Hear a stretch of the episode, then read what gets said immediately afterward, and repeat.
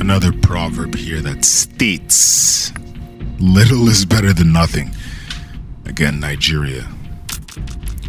So, um, little is better than nothing.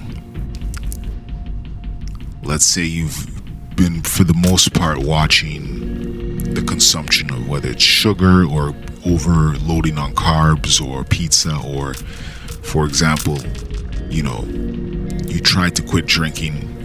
Actually, I had this. Hold on, I had this this exact scenario yesterday.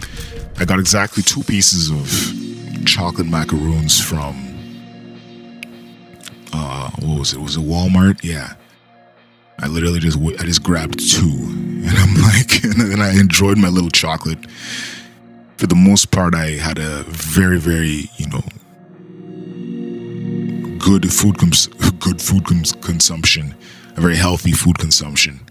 But there was those two pieces of chocolate that I ate, and I justified it by because of all the door-to-door flyering. Ended up it was like a 40k walk, a 40 kilometer amount of, of walking that was done yesterday. It was like over 50,000 steps. And that's kind of crazy, but at the same time, I'm like, all right, this two pieces of chocolate ain't gonna hurt, and the two pieces of chocolate in moderation will not. Because I've eaten, I've I've filled up a bag and eaten that all day. But the point is, let's not go too much on a tangent. But the, the point is, it's like the 80-20 rule in all things, right? It's like the key is not to just throw the whole healthy eating or moderation of eating away, right? It's like, oh, because of the two pieces of chocolate, I'm gonna now have chips, Coke. You know, I'm gonna have 15 burgers, right? Now, let's let's do another kind of breakdown. If you've been constantly eating chocolate and then, you know, a couple days you had chicken breast or you had broccoli or you had you had two glasses of water versus the recommended eight, and the rest of it was Coke. The two glasses is still better than just, you know, no water and ten glasses of Coke. Captain Obvious, right? But maybe you need to hear this in this tone of voice. Maybe you need to hear this said this way. A little bit of savings is better than nothing, and you know, putting a dollar away here and there.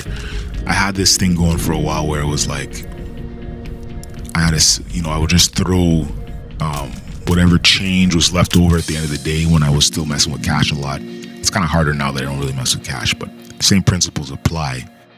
Throw all your change into a savings account or into, you know, the piggy bank is a, people actually have physical piggy banks still. Throw it into a jar. Or, you know, even mundane, basic day to day things like it's better to have a little bit of dish washing soap, detergent, and then add water versus not having it at all. Now you can go buy some more, but this is I'm speaking to some I'm trying to speak to hoodie people as well. Like and hoodie people know this. In fact, go listen to the st- the song by Sticky Fingers. Sticky Fingers Ghetto. It's often I think I think that proverb is relatable to that song. Go listen to it on Spotify or Apple Music and you'll get what I'm saying. Doing more with less, right? Same idea. And this is I've you know for four years. It's really it's longer. It's really been since I was 18, but it really started with living in in in Ghana for a year and a half or almost two years, where you're you're literally using the bare minimums. You know, there might be you, you go and you fetch water and sometimes so so this is the setup you go and you fetch water from they would cut off the water in certain neighborhoods even in the wealthy neighborhoods. I've heard that it's improved and i noticed it but there was there were plenty of times where the taps wouldn't be running water. It's just a, this just how things function. Same with power. The power would go out at different points. And everybody had their allotted you know, certain amount of light for a certain amount of time. This is back in 2005. And then the water would come on weekends, and then you fill up your, your barrels of water, you fill up the water tanks, and then you got to moderate the water over the course of the week and so on. But then some people, you know, there was one woman, and this was like one of the. She was she was basically a, a poor person, but she would make extra money. She had a tap, and the tap always ran.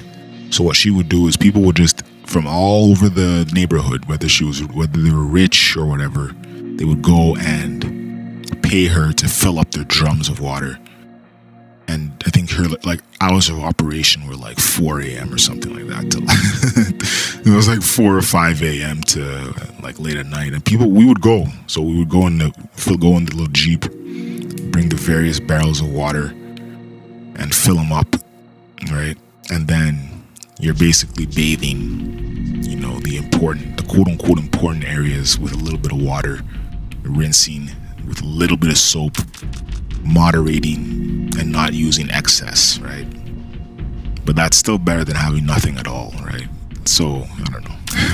that's the that's a little tangent. I'm running out of time here, so I'm not going to extend it.